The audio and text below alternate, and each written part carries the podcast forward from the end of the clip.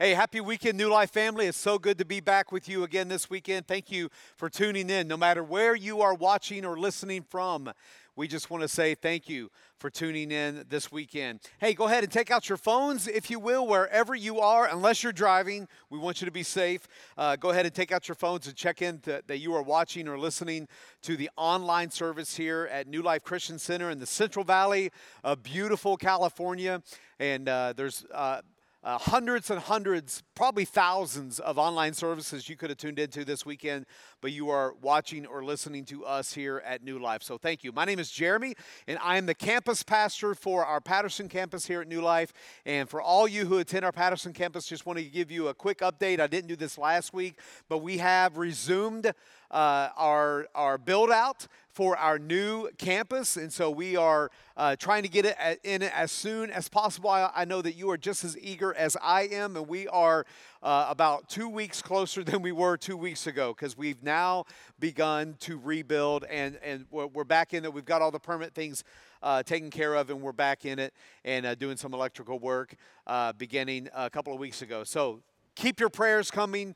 Uh, keep uh, uh, keep supporting us, and, and however you feel necessary. We just want to keep moving uh, forward and get into there as quickly as possible. Hey, go ahead and get to the sermon notes uh, portion uh, of the app. Go ahead, if you don't have the down the, the app down, downloaded, go ahead and do that now. And then click on the right hand corner where it says connect, and then weekend resources, and then sermon notes, and then you'll see this weekend's sermon notes there. Now, one thing I love about the sermon notes um, here on our app is that it's archived. So if you take notes, uh, during the message when we give you our fill ins, or you can even ad- add additional notes. It's archived. You can actually go back and look at some of the notes that you took uh, for this message, okay? So we just want to encourage you to do that. Also, uh, don't forget all the resources that we have available uh, on our website, newlifecc.com. We have life group questions that complement our messages here on the weekend. So if you ever want to do just kind of your own Bible study, your own devotion based on the message that we give on the weekends, you can do that by going to resources and then click on life group questions, and you'll see it's about eight or 10 questions that complement the message from the previous weekend. So we want to encourage you to do that. Also, if you have kids, then there's all sorts of resources on there from little kids all the way up to students. And so please take advantage of that because we take a lot of time to make sure that we resource you uh, in that regard. Uh, about a year or so ago, we adopted 30500 as a text message. And so you can uh, send the word prayers to that number. You can also send the word update to that number. You can, you can text the word decision if you ever make a decision to become a follower of Jesus or someone maybe that you've been in contact with makes that decision. Then you can text the word decision, D E C I S I O N, to 30500, and you will get resourced with uh, some information that will help you begin a journey with Jesus. We just want to say thank you so much uh, for joining us on that journey as we continue to dive into how do we become more faithful followers of Jesus Christ? And so that's what uh, all of our message center around how to build that relationship between us and Him because God did not create us to go on this journey alone. He created us to have a relationship with Him and with others. And so that we don't ever have to be isolated and do this thing by ourselves. Well, last week we did this one off message called Shake the shame, and we hope that it was a blessing to you. We hope that you learned something from it and you were able to kind of get rid of some of that shame and some of that guilt uh, that you've been dragging around behind you for maybe uh, a few days, a few weeks, a few years uh, from something that you did in your past, and it just continuously haunts you and haunts you. If you did not get a chance to watch the message Shake the Shame, uh, it's archived on our YouTube channel and on our website. Just go and uh, find that. And I think that you'll be blessed uh, because uh, God doesn't want us to, to live in a life of shame. Uh, he's forgiven us and He's removed our sins as far as the east is from the west. And so He wants us to live in that freedom. But this week, we are jumping into a brand new series called God's Heartbeat Moments from Minutes. God's Heartbeat Moments from Minutes. Before we do that, uh, we just finished up uh, a three week series on giving and talking about how God wants us to be faithful in our generosity and the whole premise behind uh, what it means to give and what it means to be a generous giver and why God has called us to be a people of generosity. And so, if you missed that, then we just want to encourage you to go back and watch that three week series as well. And so, um, if you have already begun practicing that spiritual discipline of giving, we want to say thank you uh, because we could not do what we do week in and week out without you and your faithfulness. If you have not started the spiritual discipline of giving, I just want to challenge you and encourage you to do so. You can uh, do that through our app, you can do that through our website, or you can do it through our P.O. box, and that information is on the screen right now as I speak. Well, this series for the next four weeks, we are going to be in a key verse in the book of Philippians. The, the Philippians, uh, the book of Philippians is a letter that the apostle Paul wrote to the church that he set up in the city of Philippi, and we are going to be in chapter four for the next four weeks as our key verse in talking about what that means and how we apply this verse to our life. Let me read that key verse before we jump into today's message. It says this, and now, dear brothers and sisters, one final thing this is the Apostle Paul talking. Fix your thoughts on what is true and honorable and right and pure and lovely and admirable. Think about things that are excellent and worthy of praise. Keep putting into practice all you learned and received from me, everything you heard from me and saw me doing. That's key. Then the God of peace will be with you. Notice that last line everything you heard from me and saw me doing. Paul was writing about the special moments that he got to spend with this church that he and Silas and Timothy and Luke established in the city of Philippi. He's basically sitting in prison, reminiscing about this church and the friendships that he built in the city of Philippi and all the people that he came in, into contact with. Because it's the moments that we remember when spending time with the ones that we care about and love, isn't it? The moments, not necessarily the minutes. You see, there's this ideology that's really popular right now, especially in millennials, that it's more important to make memories than it is about making money. You can always make money, but you can't always make memories. And I, I really see this a lot in the weddings that I perform uh, nowadays. And even over the last few years, people are, are getting simpler. One of the first things that people say to me uh, when they ask me to perform their wedding is they say, Pastor, uh, we just want this to be simple. We want to make this as simple as possible so that after the ceremony, after the service part is over with, we can go and enjoy our time with our friends and our family. We want to create memories. We want to be in the moment. It's up to our photographer to capture the moment, but we want to actually live in the moment. So, over the next four weeks, we're going to discover that it's the moments God is wanting us to spend with Him from the minutes that we spend with Him. You see, we believe as followers of Jesus that if we just spend more time with God, we'll earn all sorts of praises and blessings from God. But the most important thing to God is what happens in the moments from the minutes. That's what brings us into a deeper relational connection with Him. Well, in order to do that, we need to understand the heartbeat of God. For what does God for what does God's heart beat? Or for whom does God's heart beat? Now, I'm not talking about his actual physical heart, okay, uh, that, that, that we kind of tend to think of whenever we think of a heartbeat. I'm asking, what are God's hopes for me? What are God's desires for me? What are his passions and future for me? What are his expectations of me? What is God requiring of me as his follower?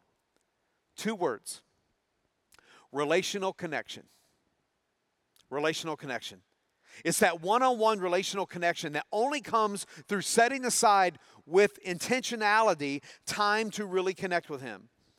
And the way that we do that is not just through spending those physical minutes with Him, but it's through our moments with Him from those minutes. So, what does that look like? What does it look like to spend moments with Jesus inside of those minutes? Spending minutes with God is like say, is saying things like, Well, I got up and I prayed for 15 minutes this morning. I read my Bible for 10 minutes this morning. I stopped during lunch and talked to a friend or a coworker uh, about, what the, uh, about what the meaning of the message was that was given in church uh, over the weekend. I turned the radio on on my way home and, and really reflected uh, on, on, on the beauty and the majesty of God for 22 minutes. We keep up with all the times, the minutes that we spend with God. And all of those things are great. In fact, if you are in a relationship with Jesus, new life, our, our, church, we actually teach and strongly encourage to do all of those things. However, are those the actual moments that God is looking for? So, what do we mean by the word moment? Okay, the definition of the word moment is this a very brief period of time, or this, I love this, of importance. Of importance. The moments we spend with God are always the important ones, they are of importance. And what I've discovered in my own personal relationship with Jesus is that nearly all of my moments that I've had with God, going all the way back to when I first built a strong relationship with Him at the age of 19, 30 years ago, my stories began with, when I think about the moments, my stories begin with, I remember this one time. I remember this one moment. Not I remember this one time at band camp. Okay, it's not that kind of story. Instead, it's things like this. I remember this one time God showed up right on time. I remember this one time God answered a very specific prayer. I remember this one relationship that God repaired or restored. I remember this one time when I was really sick. I remember this one time when I really needed a friend or a comforter. Or I remember this one time, this one moment when I needed wisdom over a situation. It's the moments with God that I remember. I may not be able to add up all the minutes that I've spent with God last year or last month or even yesterday, but I can tell you about the moments when God really showed up in my life. And I mean, really showed up in my life. But they happened because I was spending those minutes with Him. Over the last year, I can't tell you how many minutes I spent praying uh, and asking God uh, uh, why we can't gather in the high school at the Patterson campus. I don't know how many minutes I spent having a conversation with God about those things. I can't remember how many minutes I spent uh, to, uh, about regrouping and transitioning in the online services only, but I do remember the moment that the Holy Spirit, where I felt like God was saying to me, I've got this, everything's going to be okay. I don't remember how many minutes I prayed to God to watch over and protect Ella after she was hit by a car back in January, but I do remember the moment that I was comforted by the Holy Spirit that He's still in control. You see, it's the moments I remember inside of the minutes that I spend with Him. Moments are part of God's heartbeat for us. God loves taking care of His kids.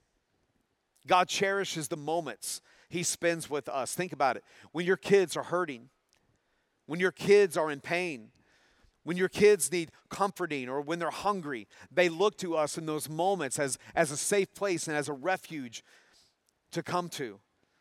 They don't remember how many minutes it took for you to meet their need as their mom or dad. They just remember the moment when it happened. When, they, when they're laughing, they're experiencing joy in their life. They're not keeping up with the minutes of how long they're actually spending with you as mom and dad and how much joy they're and how many minutes it took you to bring joy to their life. They're relishing in the moment because mom and dad are there with them in the moment. And that's the same joy that God gets when we spend those moments with Him. How do you know that, Jeremy? Look what it says in Psalm 46 and 10 Be still and know that I am God. Be still. In other words, stop Stop and pay attention to the moment. Let me be God in your life. So, if we're trying to stay connected to the heartbeat of God, to really embrace the moments with Him, what does it look like in relation to Philippians 4 and 8 that we read in the beginning? Well, I believe when we live out Paul's words to fix your thoughts on what is true and honorable and right and pure and lovely and admirable and excellent and worthy of praise, it creates in us this posture of worship in our hearts to connect with Him on a deeper level. It's this spiritual preparation to be looking for those moments. If we're constantly reminding ourselves to have this attitude of worship and training our mentality to focus on and to fix our thoughts on the things that we just mentioned, those, those moments with God will stand out in our life. Those moments from minutes. And after, uh, and after a while, we realize that, uh, that from the minutes we've been spending with God, our spirits are naturally gravitating towards seeking out those moments with Him. So, how do we do that? What are some ways that we can do that? How do I align my heart with God's heart? so that I can cherish the moments that I spend with Him? Well, throughout Scripture, there's lots of characters in the Bible who wrote about their own personal moments with God, but I'm going to focus on just three this weekend. So here's your first fill in uh, for the weekend. Number one, moments with God began with my surrender. Moments with God began with my surrender. So let's talk about Paul. Let's talk about the Apostle Paul just for a couple of minutes. Because I guarantee that Paul will never forget the moment he was confronted by Jesus himself confronted by the risen Savior. Before he was the Apostle Paul, he was Saul, one of the top leaders of the religious Pharisees, set out to destroy and abolish followers of Jesus, either by death or by torture. And let's read what happened. It's found in the book of Acts, chapter 9, verses 1 through 9. Saul was uttering threats with every breath and was eager to kill the Lord's followers. So he went to the high priest. He requested letters addressed to the synagogues in Damascus, asking for their cooperation in the arrest of any followers of the way that he found there. He wanted to bring them, both men and women, back to Jerusalem in chains. As he was approaching Damascus on his mission, a light from heaven suddenly shone down around him. He fell to the ground and heard a voice saying to him, Saul, Saul, why are you persecuting me? Who are you, Lord? Saul asked. And the voice replied, I am Jesus, the one you are persecuting. Now get up and go into the city, and you will be told what you must do. The men with Saul stood speechless, for they heard the sound of someone's voice, but saw no one. Saul picked himself up off the ground, but when he opened his eyes, he was blind. So his companions led him by the hand to Damascus. He remained there blind for three days and did not eat or drink. This same man who's now instructing us to think about things that are true and honorable and right and pure and lovely and admirable and excellent and worthy of praise had made it his mission to hunt down followers of Jesus and stop them from multiplying. And now here he is, surrendering his life to that same one who he was trying to keep people from following. Why? Because of a moment, because of his moment. Now, I'll bet Paul can't remember how many minutes it took him to have that conversation with Jesus, but what he documented was the moment because that moment changed his life forever. That moment allowed him to write two thirds of the New Testament, giving us wisdom and guidance and correction and knowledge and counsel for how to live a better life, more committed to Jesus Christ. So let me ask what's your moment? Have you ever had a moment like that? Are you living a life of surrender that positions you to have moments like this with Jesus? You say, No, I'm not. Guess who else wasn't? Paul. Paul was not. He was in a position of power to persecute believers. Jesus had to force Paul into the position of surrender. And I don't know about you, but I would much rather already be in a position of surrender than to have God force me in a position of surrender. Because for me personally, those lesson learning moments are never pretty. So, how do I live in that position of surrender so that I can embrace the moments when they come? One of the ways I found personally to be able to live in that position to the best of my ability is to wake up each morning and to begin thinking about things that are true and honorable and right and pure and lovely and admirable and excellent and worthy of praise by posturing myself in a position of surrender. One of the things I try to do every single morning before I wake up, it doesn't always happen. But one thing I try to do is before my feet even hit the ground, I think I've said this before. I wake up in the morning, I swing my feet off the bed, and before they hit the ground, I say, Before my feet hit the ground, Lord, I surrender this day to you. I actually say the date out loud and say, Today on this date, I surrender myself to you, my heart, my soul, my body, my spirit. And then I go through the Lord's Prayer. And then I recognize that God is the King of the universe and that I am just his servant and I want to be used by him in some way that day. And then I stand up. What am I doing? I'm posturing myself in a place of worship, in a place of surrender. Then, when the moments in my life come with God, I'll be able to recognize them a little more clearer.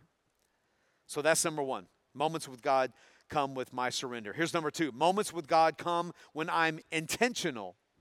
When I'm intentional.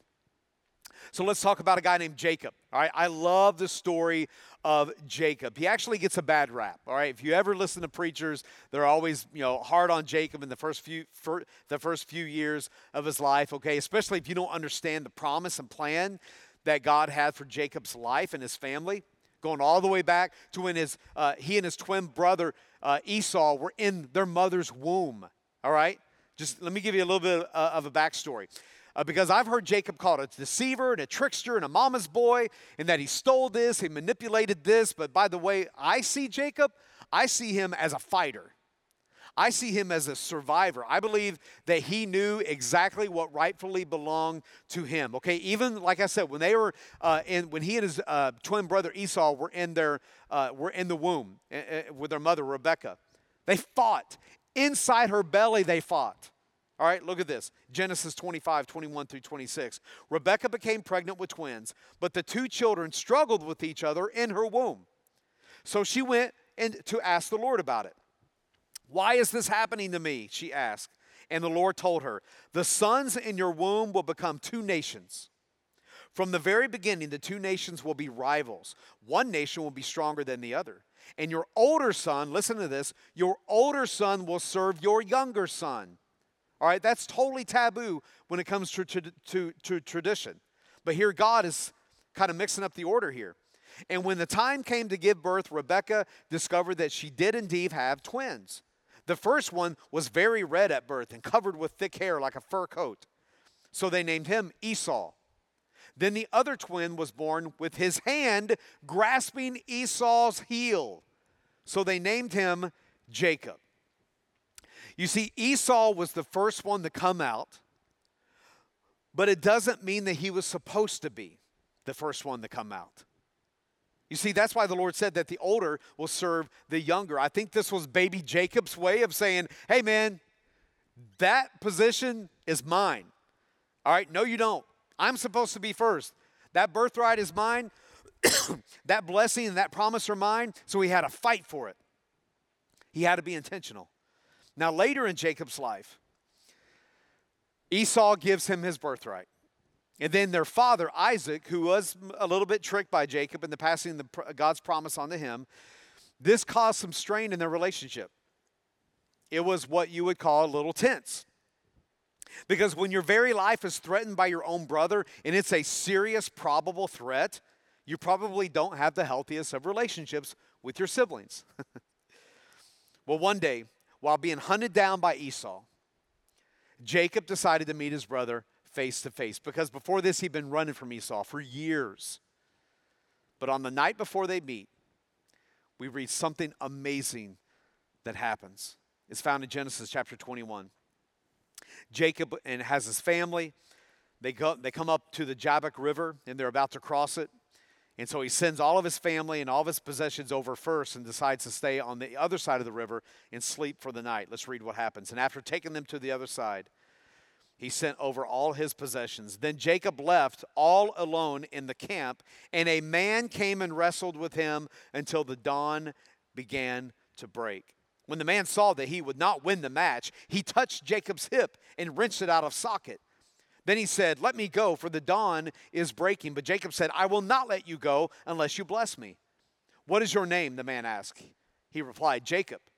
Your name will no longer be Jacob, the man told him. From now on, you will be called Israel, because you have fought with God and with men and have won.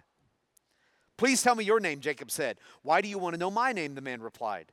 Then he blessed Jacob there. Jacob named the place Peniel, which means face of God, for he said, I have seen God face to face. For anybody out there that doesn't believe he actually wrestled with the Lord, Jacob's own words I have seen God face to face, yet my life has been spared. The sun was rising as Jacob left Peniel, and he was limping because of the injury to his hip. Now that's a moment physically wrestling with the Lord. I know a lot of us have our own struggles and frustrations and questions from time to time, and we wrestle with the Lord uh, when it comes to our relationship with Him and some decisions that we don't agree with or whatever. But I don't know of anyone that's actually physically wrestled with the Lord. physically had a confrontation with him. I certainly don't know of anyone that's had that kind of relationship with him and won. but that's a moment that Jacob would never forget. And one way he could never forget it because of his physical limp that he had for the rest of his life. And I don't know about you, but what a great reminder to live your life with this injury that you that you got because you physically wrestled with the Lord. To one day say, "Hey, hey grandkids, gather around. You want you want to know how grand how grandpa hurt his hip? he wrestled with God." And I'll bet in Jacob's quiet, reflective times, the times when he fixed his thoughts on things that were true and honorable and right and pure and lovely and admirable and excellent and worthy of praise, that night, that moment was one of the most memorable times of his life. I'll bet Jacob couldn't tell us how many minutes he wrestled with God, but he can remember everything about that moment. And I know you have your stories too those times that you've wrestled with God and He's prompting you to do something or say something that's completely out of your element and it's stretching you. When God's when you're wrestling with God either verbally or just kind of in your spirit because he's trying to bring you out of your comfort zone. You don't want to go there. You don't want to do that. You don't want to say that. When's the last time you went after something that you know belonged to you with intentionality? When's the last moment that you had with God where you say, God, I know for a fact this is your heartbeat for me. I know this is your will for me. I know this is your plan for me because this moment is something that's bringing me closer to you. And you're not going to budge. You're going to stand firm and fight until you see it happen. Those minutes that you've been spending with God are transitioning into the moment. So, when's the last time you've been intentional? This takes us to our third and final fill in for the weekend. Moments with God come with humility. Moments with God come with humility. Now, I want to end the message this weekend by talking about Moses. If you know anything about Moses, you know that he was a Jewish baby raised in an Egyptian home in wealth and knowledge and education. And one day he sees one of his own people, one of his own uh, Jewish family, being beaten by an Egyptian soldier. So he he goes and kills the man. I don't know if, if, if, that was his intention, but that's what happened. He kills the man. When he realizes he's dead, then he buries him. And then he flees the scene because he hears that, that the Pharaoh knows that he killed a man. Now he's after him. Now he's got to get out of there. So he leaves and he goes out into the wilderness, out into the desert as far as he can. And actually, he, he runs out there to spend the rest of his life. He knows that he can't go back. He knows what he did was wrong. And now he has to get out of there. And in this new life, he gets married. He becomes a shepherd for his father in law, just kind of laying low for the next 40 years of his life, just kind of doing his thing. And all of a sudden, he gets summoned by a voice in a bush. you think, was Moses, did he spend a little bit too much time with the sheep? Maybe. But no, he didn't. We read this in Genesis chapter 3. One day Moses was tending the flock of his father in law Jethro, the priest of Midian. He led the flock far into the wilderness and came to Sinai, the mountain of God. There the angel of the Lord appeared to him in a blazing fire from the middle of a bush. Moses stared in amazement. Though the bush was engulfed in flames, it didn't burn up. This is amazing, Moses said to himself. Why isn't that bush burning up? I must go and see it. When the Lord saw Moses coming to take a closer look, God called to him from the middle of the bush Moses, Moses, here I am, Moses replied. Do not come any closer, the Lord warned. Take off your sandals, for you are standing on holy ground. I am the God of your father, the God of Abraham, the God of Isaac, the God of, the God of Jacob. When Moses heard this, he covered his face because he was afraid to look at God. Again, what a moment. I'll bet Moses cannot tell you how many minutes he stood talking to that bush. But what he documented, what he, rem- what he remembered, what would become the when and where moment that truly defined the beginning of his ministry. was right here in this moment. God then begins to cast his vision for the plan that he had for Moses to go and rescue the Jewish nation in Egypt. Over 1 million people who have been held in captivity for 400 years. And then Moses immediately began protesting with all kinds of excuses and insecurities. We talked about shame last week. Moses was riddled and overwhelmed with his own shame. But God, I don't speak well. I, uh, they're going to recognize me. I, I'm just a shepherd now. Who do I tell them has sended me? God, I'm just, I'm just, I'm just. Let me encourage you to take the word just out of your identity. Instead of saying, I'm just, no, own it. Own who you are. I want you to notice something here. It was when he submitted himself in a position of humility that he was able to really embrace the moment the moment God was calling him into a deeper relationship with him. The moment God was revealing to him how he sees him. In other words, God's label versus the world's label for Moses. Not a murderer. You're not a deserter. You're not someone who abandons people. No, you have a different identity. You have God's identity, and that goes for you too. Don't embrace the label of your past even if it takes you 40 years. Embrace the label that God has given you. This is good news for all of us. That when we actively approach God with humility in the moment and we're thinking about things that are, once again, true and honorable and right and pure and lovely and admirable and excellent and worthy of praise, those are the moments that God is inviting you and I to connect with Him on a deeper level because you see yourself as a nobody, but God sees you as somebody.